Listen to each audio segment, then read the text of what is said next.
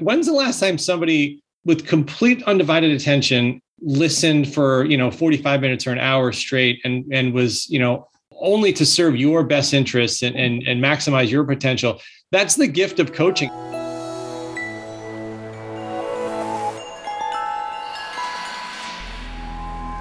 Well, hello and welcome back to the Faculty Factory podcast. I'm Kim Skarupski here at Hopkins, and I'm looking at Dr. Brian Clyne from Brown. Hi, Brian. Hi, Kim. How are you? I'm great. I'm so happy to meet you. And this introduction and this guest on the Faculty Factory podcast is due to our dear friend, Dr. Rachel Salas here at, in Hopkins Neurology. And she highly recommended Brian, said, You have to get him on the podcast. He's brilliant. He's great with coaching and is part of her AOA fellowship. And you coached her. And she said he's, he's definitely a superstar slam dunk. Got to get him on. So, Dr. Brian Clyne is a professor of emergency medicine at the Alpert Medical School of Brown University. And there he is also the vice chair for education. So, again, Dr. Clyne, thank you, Brian. Thanks for being here. And would you like to say anything else about your position there at Brown and what you do in the emergency department? Yeah. Uh, first, Kim, just please call me Brian. And uh, you know, Rachel may have over oversold me a little bit, but I appreciate the kind introduction. Yeah, my my role at Brown, I've been in uh, various educational roles uh, throughout my career, starting in the you know student, you know, running our student clerkship. Uh, I was a a longtime residency program director, and for the past seven or eight years, have been serving as vice chair for education, uh, overseeing our all of our educational programs and providing support therein. And uh, yeah, so that that's um, a little bit about my kind of career, what I do day to day. Now, how did you get involved um, in education? Can you tell us a little bit about your journey? I think people are always interested in how people go through their own leadership roles and I and say, "Oh, that's the thing for me." How why education as opposed to any other number of areas of expertise? What was it that grabbed you? Yeah, I think you know it it coinc- for me as a medical student considering which specialty to choose i was drawn into emergency medicine for what I had perceived as a really rich teaching environment, you know, I, I found myself as a student, you know, being pulled in for just teaching opportunities in the ED more so than I had in any other setting. And then, you know, fast forward to during my residency, I think part of my um, career path towards uh, medical education was uh, had a lot to do with the mentors that I saw as a as a resident. They they truly helped me view medical education as a as a direct extension of patient care and and helped me understand the kind of the, the magnifying and, and ripple effect that you can have on patient care through through education um, and that started me on a very you know kind of a more inquiry journey I, I have to say my my first couple years out of residency i was very much you know doing high you know performing you know, clinical emergency medicine with dabbling in in teaching uh, but then started to make more of a commitment towards actually learning some teaching skills and doing some curriculum development. And then, you know, one thing led to another, and I was asked to start doing more student supervision. And then things uh, kind of, you know, right time, right place. In some ways, the the residency director position was was open a few years later, and I, I was able to um, to transition into that role.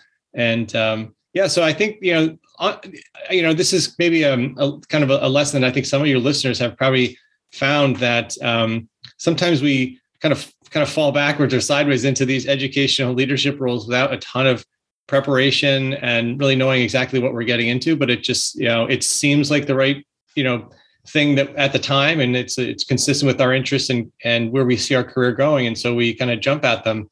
And um, and and many times it works out well and and that's that you know we stay on that path. And and for me that was the case. Well I, I love it. Thanks for sharing your your story. It's so important that you you mentioned and i'm sure at brown like here at hopkins you you talked about understanding that this was an interest of yours but then that you had to develop some skill sets. You mentioned exploring the foundations of education and how to build a curriculum and putting rubrics together and really investing in that knowledge base that would mm. um, really equip you and, and, give you the confidence. And so I'm I'm curious um, about that. You're seeking that additional training and how you went about fitting that in with your your your real job, your day job, and then yeah. how you were able to be valued and how Brown values you as um, an educator and how you were able to be promoted to professor. Was there um, a story there? Yeah, I mean, I think the story, um, the consistent thread there is, you know, seeking seeking opportunities to continuously learn. And, and for me, it started out by doing things within the, the emergency medicine community. There's a really uh, strong program director, like, like many specialties have a, a program director organization. And through something called CORD, uh, you know, I, I, was able to learn from colleagues, do a lot of collaborative work, get some um, faculty development on how to manage a program. I ended up pursuing a couple of other, um, like the Harvard Macy program. I thought was really valuable when you're um, really trying to understand uh, adult learning theory and and how to design a curriculum. And so that was uh, that was really valuable. And uh, you know, I, I, feel like I've always been on the lookout for things that would enhance my, you know, without having done an educational master's or fellowship, kind of enhance my street cred as an educator. So you know, for example, the AAMC has the medical education research certificate. That's something um, that I found useful in in trying to do some educational research, and then um, yeah, just kind of constantly on the lookout for development opportunities. How that was valued at Brown. I mean, I think it's been for me, you know, the pathway to promotion was um, was you know was not meteoric. It was a very slow and steady and um, kind of plotting experience, and uh, it, it's something that it took took me a long time to probably you know embarrassingly probably longer than others to, to realize the importance of of um, you know to be successful you really got to in the scholarship realm anyway you've got to uh, find collaborators with mutual interests and so it wasn't until and it's hard because I know many of your listeners have like day jobs where they're doing a lot of administrative and, and, managerial things. So it's hard to translate a lot of the work you're doing into scholarship. But uh, ultimately, kind of fell into sync with a group of, of educators with uh, similar interests, and and uh, was able to try to get some scholarly productivity, uh, you know, off the ground. Um, so yeah, I mean, it's it. I think um, you know the, the, the things that i've noticed about people that are most successful in this realm is one they've got uh, an area of focus and they're and they're able to focus. So focus is number one. Um, two is collaborators finding a group of people that you can work well with um, and then and then obviously mentorship. And it wouldn't be you know none of us would be where we are today without the, the support of our mentors well, Brian, thanks first of all for put, putting in a plug in for faculty development across the spectrum. spectrum. You keep it's job security for people like me who do faculty development. love it. So thank you, thank you for endorsing ongoing learning and development, and thank you also for reminding us about focus and how to almost like double dip when you get collaborators and you figure out what your focus is um, there's no sense in doing it your own on your own and being a lone wolf model. It just doesn't work that way on so many levels, not only for efficiency, but also for the sense of the overwhelming burden sometimes feeling so isolated. I think that the nice benefit is when you have the collaborators, you have a tribe, a team that where you could all win on scholarship that um, certainly helps the, the CV and career pro- progression, but it also helps in just the human social connection of being able to share, you know, troubles and, and hardships and helping each other and boosting each other and encouraging each other. So I think there's so much wisdom in what you're saying is getting collaborators. And then of course, another kudo to you for um, promoting scholarship that that is, it's hard to get around that. And in, when you're in academic medicine, that is kind of the currency of the trade. So there's again, no sense of doing that alone. You get a yeah. Bunch of people together and everybody can win on that endeavor. So thank you. Yeah, I think the hardest thing for folks uh, in medical education, they're doing so much, you know, what I call roll up your sleeves, um, you know, keep the lights on teaching that they're they're front and center. They're actually delivering a lot of uh, educational content, but but they're very you know infrequently stopping and saying okay how do i how do i translate what i just did all that time and effort to you know prepare that lecture or what whatever um, into into something that's the you know the currency of of promotion which is uh, presentation or publication. So i think one of the turning points for for me and i think for some other colleagues here at brown was actually acknowledging that openly and then forming uh, an education section that is designed to meet regularly and, and support one another in these in this exact area and so oh. uh, just just the coming together of our education you know we have a lot like many departments we have a big department we got a lot of people doing education um, and uh, it was clear in such a large group that there were times where there were a lot of projects where people would have been interested in, in working together on, but they just just simply weren't aware of them. And so, you know, trying to that that, that just the formation of the education section in our in our regular meetings and and the kind of the the cadence of it and the the focus was something that helped uh, many of us translate our work into scholarship. Well, before we go into the, the meat of what you want to talk about, which I can't wait to get to, is I want I just want to hit this again because you, you just said something really important again, and that is the formation of an education section. And, and that is making me think back to Dr. Rachel Salas because she's a Clifton Strengths Inventory trained person. and she talks a lot about strengths. And it sounds to me like what you just said, starting this new section it's there's so many people who are stretched so thin that have so many great ideas so many gifts and talents and so many um, ideas about what to do for example to produce scholarship but just don't have the capacity to put things together if you find one person who has as one of their gifts you know organizing or, or bridge building it just takes that one person to say all right enough of this we all know we have these interests. We're all kind of scattered. Let's bring all the troops to the table and let's figure this out. And sometimes that catalyst is just what you need to gra- grab all that energy and harness it and then really direct it. And then boom, you're off and running. So I just wanted to underline what you just said that sometimes it just takes that one person. And maybe that one person is you, or it's your colleague who's really good at doing that kind of thing and it doesn't take too much effort to just kickstart that and you're you know you're off to the races. So i just think that's really uh, important. I wanted to make sure everybody heard what you just said. Yeah i don't want to take full credit for it. There was a lot of i would say mutual recognition among my peers that um, you know we would all benefit from a forum where we got together um, provided consultation on each other's projects brainstormed about future uh, ideas.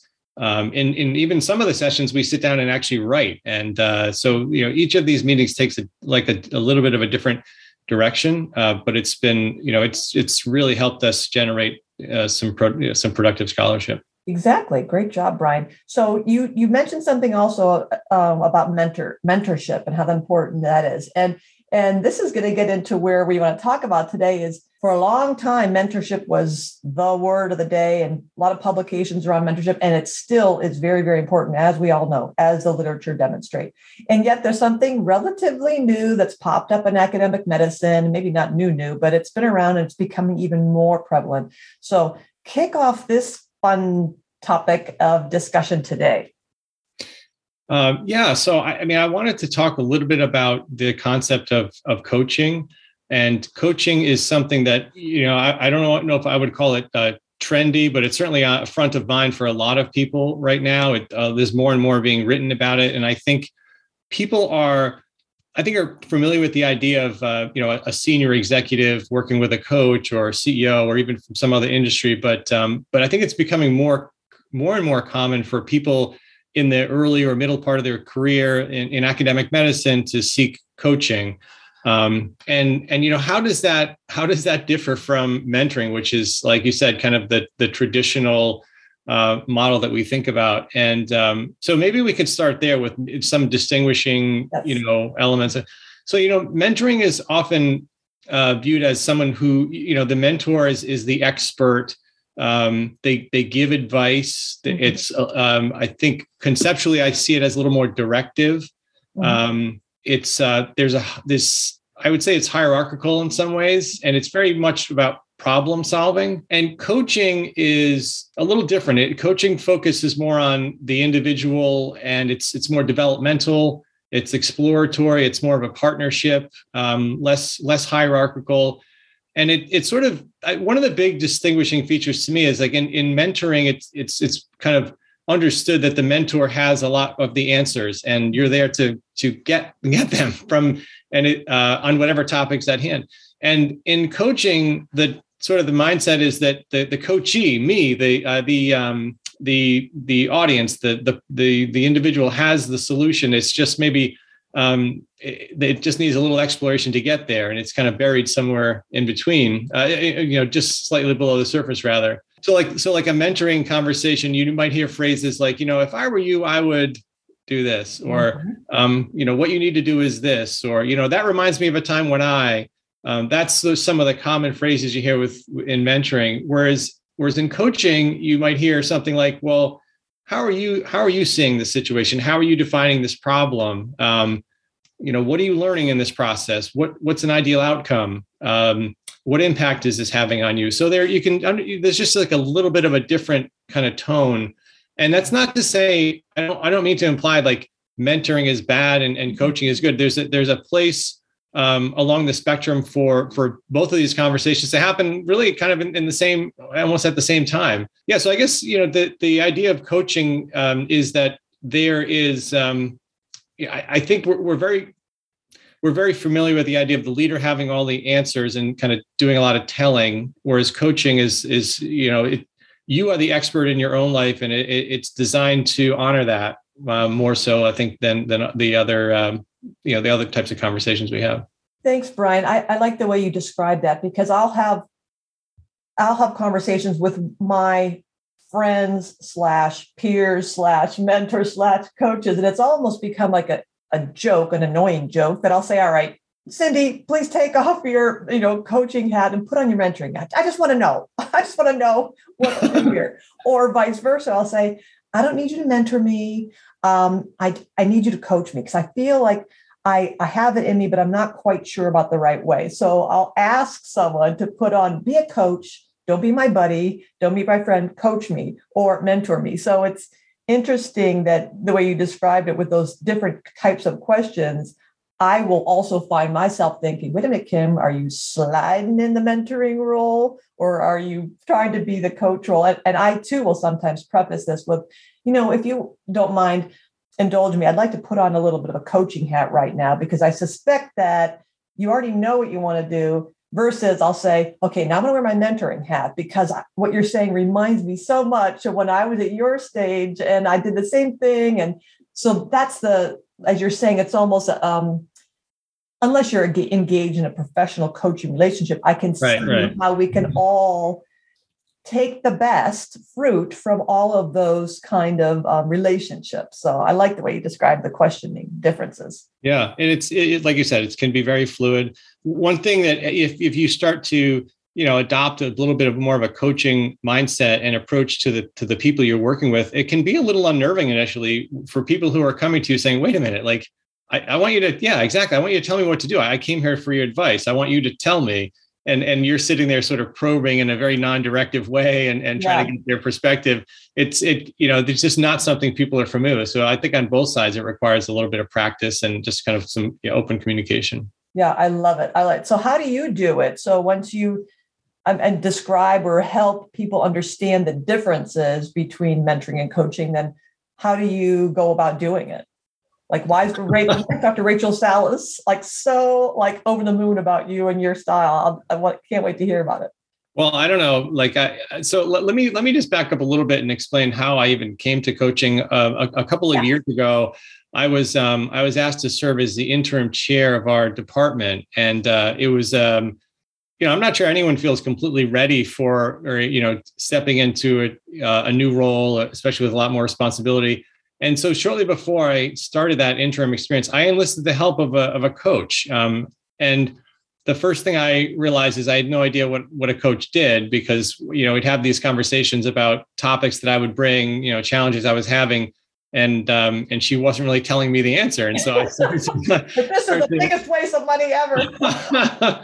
um, so um, but it was it was also like you know I, I, had been curious about coaching for a while and, having experienced it firsthand it was just really um, i found it like empowering when when we would have these conversations and um, and the, the, my coach would really, really help me understand and reframe things um, and you know it's funny a lot of our conversations weren't about the topic at hand they were about like my underlying assumptions and beliefs and values and and things that were you know informing my reaction to a problem and and how I was seeing it. Um, so she she really helped me uncover some blind spots, helped me understand how I was showing up to other people in certain situations, mm-hmm. and so after a while, I, you know, I was finding tremendous value out, out of it. I thought to myself, what is this person like? What are they doing to me that I might then, you know, add to others? Because a big part of my job is trying to develop people, and and so um, I became really curious about the coaching skills and concepts, and, and ended up uh, pursuing a uh, like a formal certification program, and then uh, completing a, a, requisite number of hours uh, of of coaching to become to become certified. And so I'm I'm still kind of at the tail end of that process right now, just um, to get you know um, certified through a specific uh, certification body. But um, but suffice to say, like after it was after that firsthand experience that I, I started realizing, like all the all the kind of leadership development work that I had done in various courses or programs or you know workshops over the years really didn't compare to the unique value of that one-on-one individualized coaching. Um, so I, I, found it I found it really powerful, um, and I learned a ton about myself. And so when you say when you say how do you do it, like um, I think that maybe the best way to describe that would be to talk about some of like the mindsets that like you bring to the table as a as a coach. And and i guess the first thing is that you're you're coaching the the person not necessarily the topic so, you know, you might come to me with a particular issue, um, Kim. I don't necessarily need to know all the details or the content, or but I'm I'm coaching how your your perspective on that problem, um, and so that's where we kind of focus our energy. The other mindset I think a lot of coaches bring is this idea that you know you you honor the person as being you know creative and resourceful and and whole and uh, and trust in their capability to um, see through to to the solution. Um, yeah. And then there's a lot of self-management as a coach. It's it's trying to make sure that you're present and and you're agile and you're and you're always curious. Um, so yeah, those are some of the things that I feel like are important mindsets to bring to the table. Yeah, I, I like that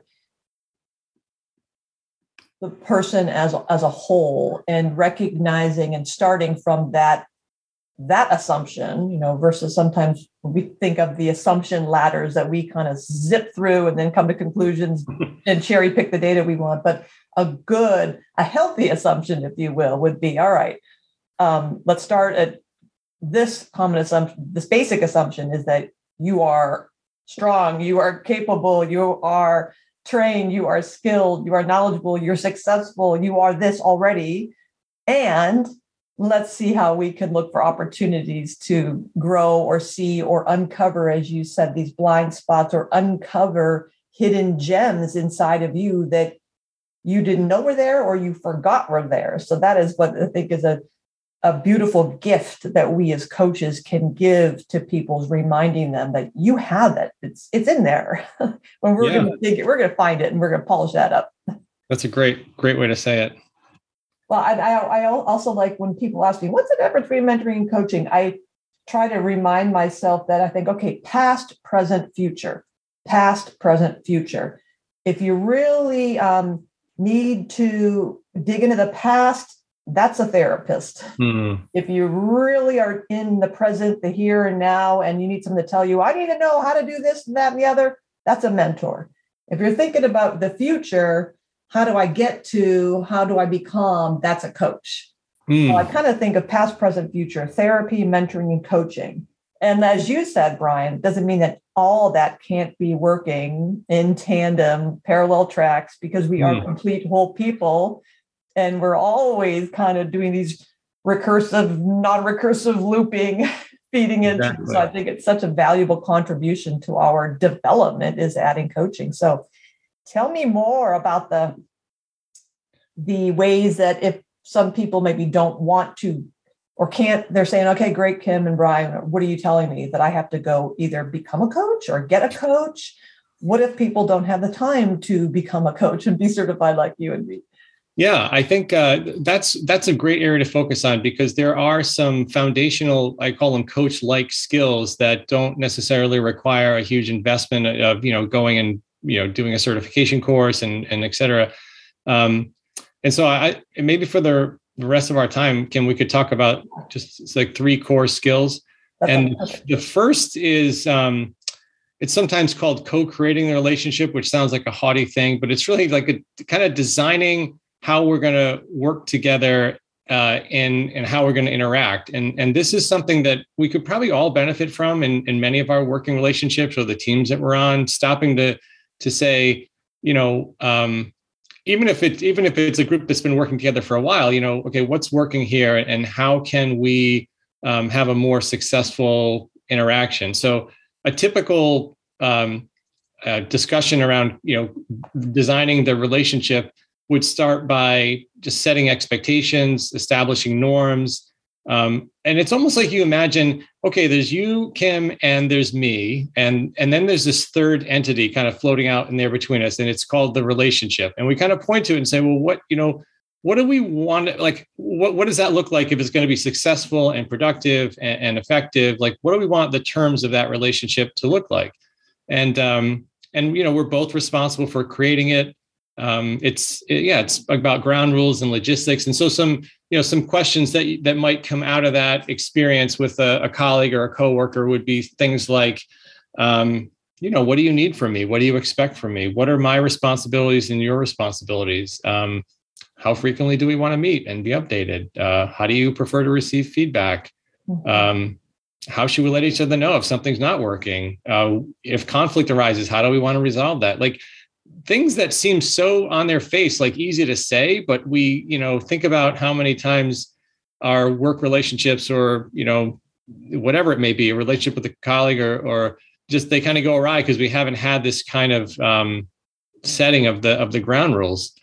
Um, so and, and, I, and I, I say this in context of like you know starting a new relationship but the truth is I, I have a colleague who says you know every relationship is a living breathing thing and if if every living if every living breathing thing creates waste, then sometimes you got to clean up your waste. And so, um, you know, this, this redesigning or co-creating can happen at any stage of of a uh, of a working relationship.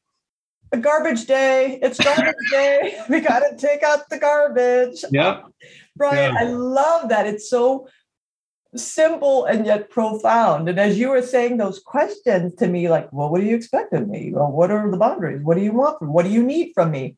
I was kind of like sitting here going, that is so easy and how it can be applied to so many relationships in the lab, in the clinic, in the classroom, in the home, at family reunions, during holiday, all those things, and with co-authors. Oh my gosh, Oh, so great simple. example. Yeah. You know, so simple, but so important. And when you rush over that, like you, you know, like you just expressed on your face with with co-authors, how many times you send them an email and just say, "Give me feedback," and like, well, wait a minute, what is it you expect from me? When? What time? What's the what level of feedback? So the basic questions can have such profound implications. So thanks for for sharing yeah. something so amazing. Co-creating relationship and just setting expectations and norms. I love it.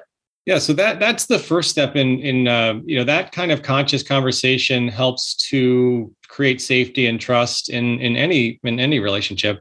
Um, so with with that um, and that's something that we can practice. I think most of us can envision you know uh, a relationship that we would benefit from some either taking out the trash or, or uh, you know a, a, quick redesign. So we uh, this probably wouldn't have to look too far for an opportunity to practice oh that. gosh.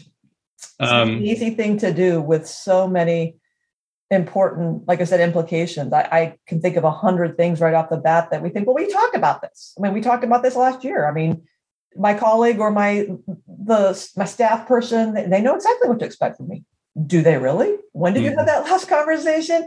So you mean to say that you haven't changed, she hasn't changed, it hasn't changed, life hasn't changed, that you all expect that everybody knows what they're doing and those things are static and there's been no pandemic and nothing has changed anything? Okay, continue deluding yourself. a lot of the garbage dump. oh, so true. Oh gosh. So what other what other coach like skills do you share? Yeah. I mean, again, this is something that you may have heard in other in other settings, uh, but it, it really the the focus of the coach is really listening in a deep and authentic way, And I think about these three levels of listening. Level one being the most basic, where we're um, oftentimes we're listening to respond. How many times have we been in the position of uh, just think, you know, not really listening, but thinking about what we're going to say? Um, it's a lot of it is like uh, self-referential thought uh, around. You know, I'm listening to you tell me about your vacation, but all I can, you know, I just I just want to think about my vacation and tell you about it. So so it's pretty low level of um, of sort of you know, it's it's not a very empathic type of of listening. It's it's very like I said, it can be judgmental, self-referential, and and listening to respond. So, and we do and and you know we do that. We we can't all be intensely listening all the time, um, but with practice, we can get to a higher level. Level two is where we focus on things like data, information. We look, we focus on words and facts. And you know, I think a lot about this, Kim. When if you're if you're a clinician and you're taking a history you know it's the it's the you know duration location character quality you know it's like i just kind of gathering the facts around the the you know the the illness or the symptoms that you're having um, and there's a role for that i mean people want to you know they want you to understand but true true like deep listening i would call like level three where you're simultaneously observing all the nonverbals. You're you're looking at the emotions that that people are exhibiting. You're looking for resonance and dissonance in their in their voice, their body language. Um, trying to listen carefully from some assumptions that they may be, um, you know, revealing in, in their in their language. And so, um, you know, some examples like a level one conversation might be you saying, "Oh, I had a similar experience like that." Um, and you know, level two would be saying, you know, I'm I'm listening and I'm hearing that you know the important pieces here are, you know, the facts, and you go on and state them. Um, but level three listening is is these what we call sensing statements. Um, you know, I'm I'm sensing confusion, or I'm noticing something in your voice there shifted, or you know, um, what am I hearing there? It sounds like frustration, or so it's like really trying to deeply engage with people, and and that's something that um, it, it, it requires practice. There's no doubt. It's a skill that requires you know time, attention, and practice. That level three reminds me of listening between the lines. You know, you say you know you read between the lines, you yeah. listen between the lines. That's a and, great way to say it. Yeah. And, and I like how you describe level one, two, three. And I, I also want to ask for your perspective on. I imagine you're going to say, well, Kim is not that it's bad because uh, right away I, I, looked at my little sticky note from my coaching training which has a big w-a-i-t wait and the acronym it's an acronym from ellen moore who's a coach who says stands for why am i talking it's to remind me to wait kim shut up because I, I tend to talk a lot but i imagine you're going to tell me that yes levels of listening it's important that we get to level three the and, and really try to be more empathic and empathetic however the listening to respond and getting the data, as you pointed out, are important. And I'm imagining the listening to respond when you're telling me about your vacation, and I want to say, "Oh my gosh, that reminds me of my vacation." There is a time and place for that, and that might be in relationship building. Because mm-hmm. I would want perhaps the patient or my resident uh, or my mentee to feel like, "Okay, you get me. Oh, we are we are similar. We are same." That that basic human need to feel like I see you, you see me, we are not too different. So I can see, I tend to, I tend to do that. But I think I'm guessing you would tell me, well, all right, but then you move and you have an awareness of let's stop doing that. You've done that. Now you're building relationship and let's get deeper and and progress up the ladder of listening. Am I right? Something like that. Yeah, no, I, I think it, some some of it depends on the context. I mean, clearly there's a role for you know the, the, we they, these levels exist for a reason. You know, we're human and we can be in level one. Uh, level two is I think a lot about the work that we do in terms of patient care um, is is level two. But yeah, I think it some in some ways it depends on the context of the conversation. Um, you know, you don't always have to you know have to be uh, in, you know so dialed in if you're having a relatively you know social or informal right. conversation with someone um, i'm imagining also like when i would start a coaching relationship with somebody say the first time i meet them and they start talking i'm not going to with the third sentence that I might Brian, I sense some dismay. You're like, wait a minute, weirdo. I don't even, I just met you 30 seconds ago, and now that you're all woo-wooing me, like, wait a minute. So I can see that there is also a progression as you build a relationship around as you mentioned earlier safety and trust that that's part of the a normal natural uh, evolution exactly exactly um, yeah I just want to draw an analogy here to the to the clinical environment. You know, I, I'm an emergency physician, so you know we we meet people often only once, and and you know it can be you know in, intense and and there's some time pressure and and you know to build trust in a short period of time is is um, is not easy. Mm-hmm. So I think the default is to kind of get into level two and say, okay, let's just gather the data, let's uh, get the the the HPI and the ROS and the um, but but sometimes we fail to acknowledge and and this is something that i'm continuing to work on in, in my practice is is um, you know paying really close attention to those subtleties those nuances during the communication where their you know their body language patient's body language may sort of you know belie an underlying issue and and then start to ask like instead of just the facts saying things like well you know i think i understand what's going on here but like how, how is this you know what what impact are all these things having on you? And then that's when patients start to realize, okay, they really are trying to get me here. They're, they're you know, I'm, I'm feeling heard and, and acknowledged. Um, so the more you can practice level three, and I think there's an opportunity for many people who see patients to, to try to work on that every day. Any other coach-like skills you can impart to the faculty factory audience? yeah, the last piece I would want to get into is uh, is this idea of questioning, um, because you know the the real the the um, what I experienced in in my coaching was someone who was asking a lot of provocative and and and somewhat um, you know just challenging questions because they really kind of get you between the eyes. And yeah. and uh, and there was no easy out because the questions she often asked me did not have like yes or no responses. They, they required some really deep thought. And so I, I learned later about this concept of powerful questions. And and these are typically open-ended uh, short um, either present or future focused questions. They're they're simple and clean. Um, there's no runway to them. You know, I think a lot of us are guilty of kind of setting up our questions. Um, they're very uh, invitational and expansive, and there's no pretext or justification. Many of these questions start with the with the words "what" or "how." Um, so, so some examples would be, you know, if I, I share a, if I share a topic with you that's you know a challenge I'm having, you know, Kim, you might say, well, what's important about that?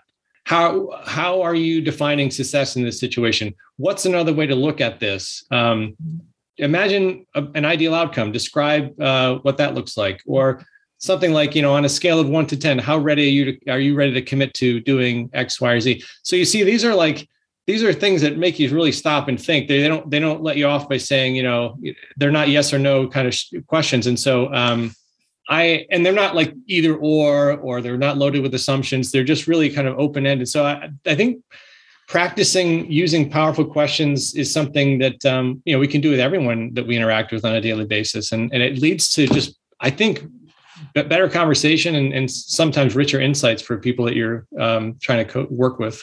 And you're right, Brian, because that when you ask a real question and you actually then shut up and let and and and be be there with them.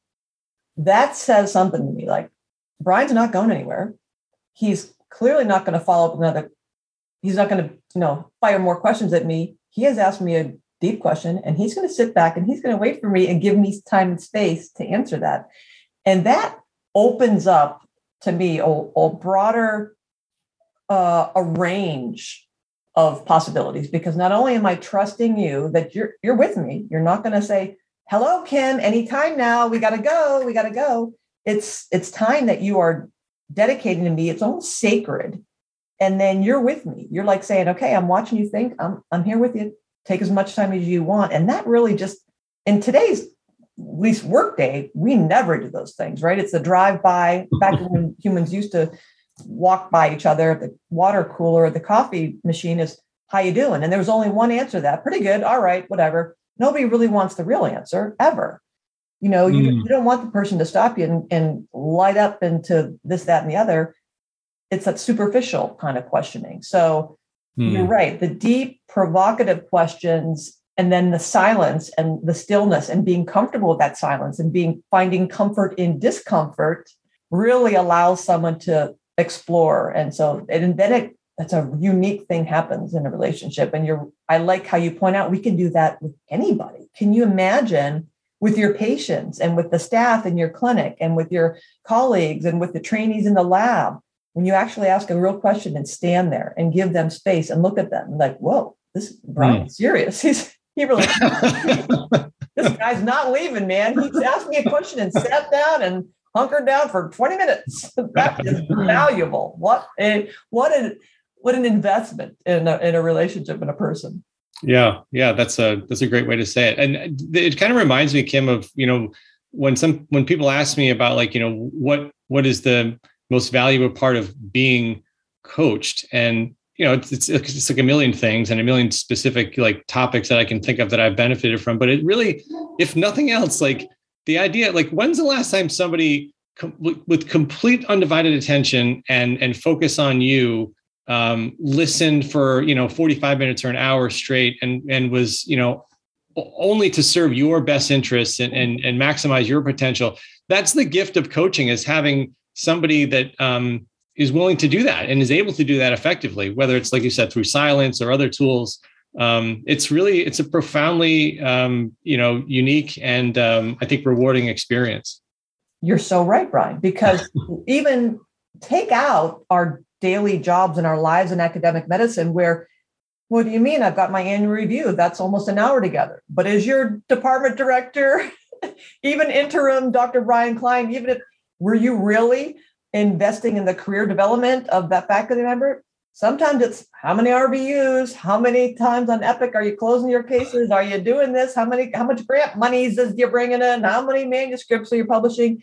And it's more like because then what is that going to do for me the director or mm. what is that going to be do for me the mentor? Or um, what is it going to do for me your wife or your partner? Or it's what what am i getting out of you? So yeah there's anything i'm thinking about or, or dad or mom. I mean the kids it's all about what can i get from you? And i think many of us our faculty members especially on the heels of all the, the global pandemic and all the, the nonsense happening is it's t- giving, giving, giving. We are depleted, just energy and life being sucked out of us. And you are so right, Brian. Coaching is the probably the only. Maybe I'm thinking maybe if your your religious leader or your pastor or your rabbi does that, but that is so rare to have somebody just caring about you and not what I can I get from you.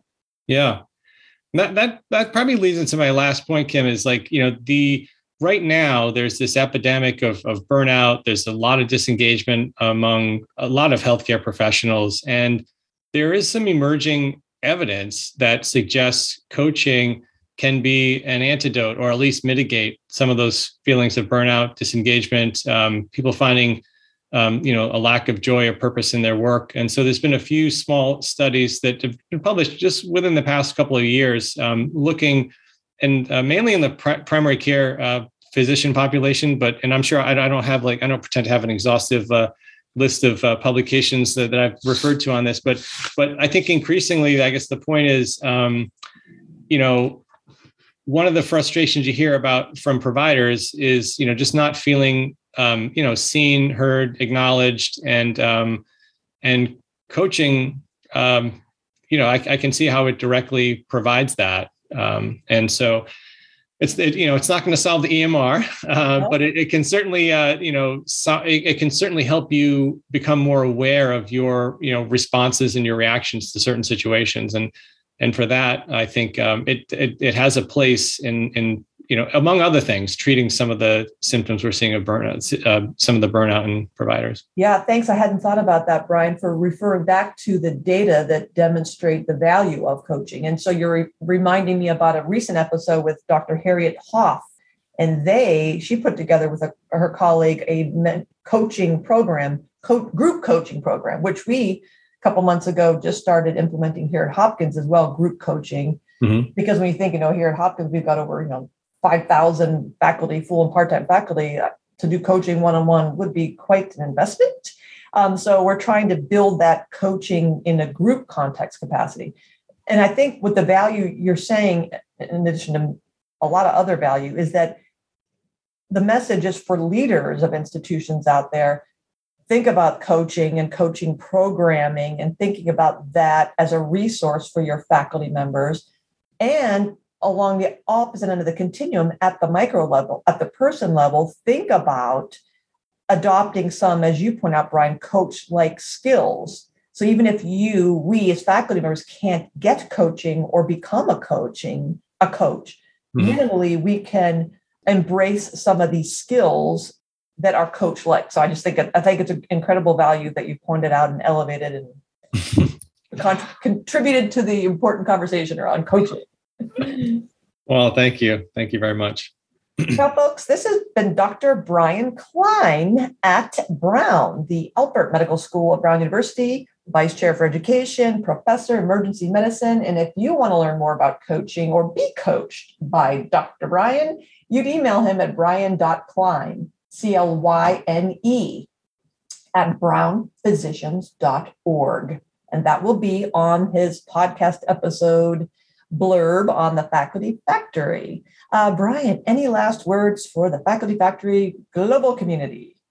Oh, it's just I just want to thank you, Kim, and it's a privilege to be to be part of this podcast. Uh, thank you so much. All right, thanks everybody. If you want to be on the podcast, just email me at Faculty Factory Kim. That's one big long word, Faculty Factory Kim at gmail.com. And if you have a guest or someone you think should be on, just like Rachel Salas said, we need to have Dr. Brian Clyne, and now we know why do the same thing. Just send them our way. Thanks so much, Brian. Thank you so much. Thanks for tuning in to Faculty Factory Podcast. The mission of the Faculty Factory is to build and support a community of leaders in faculty development who share tools, resources, wisdom, and encouragement in service to our faculty members, schools, and institutions. We encourage you to go to facultyfactory.org to find out more. Get in touch with me, ask me any questions. Maybe you want to be interviewed on the podcast. Thanks for tuning in to Faculty Factory Podcast. We'll see you next time. The Faculty Factory podcast and website is sponsored by the Johns Hopkins University School of Medicine Office of Faculty. For more information, visit facultyfactory.org.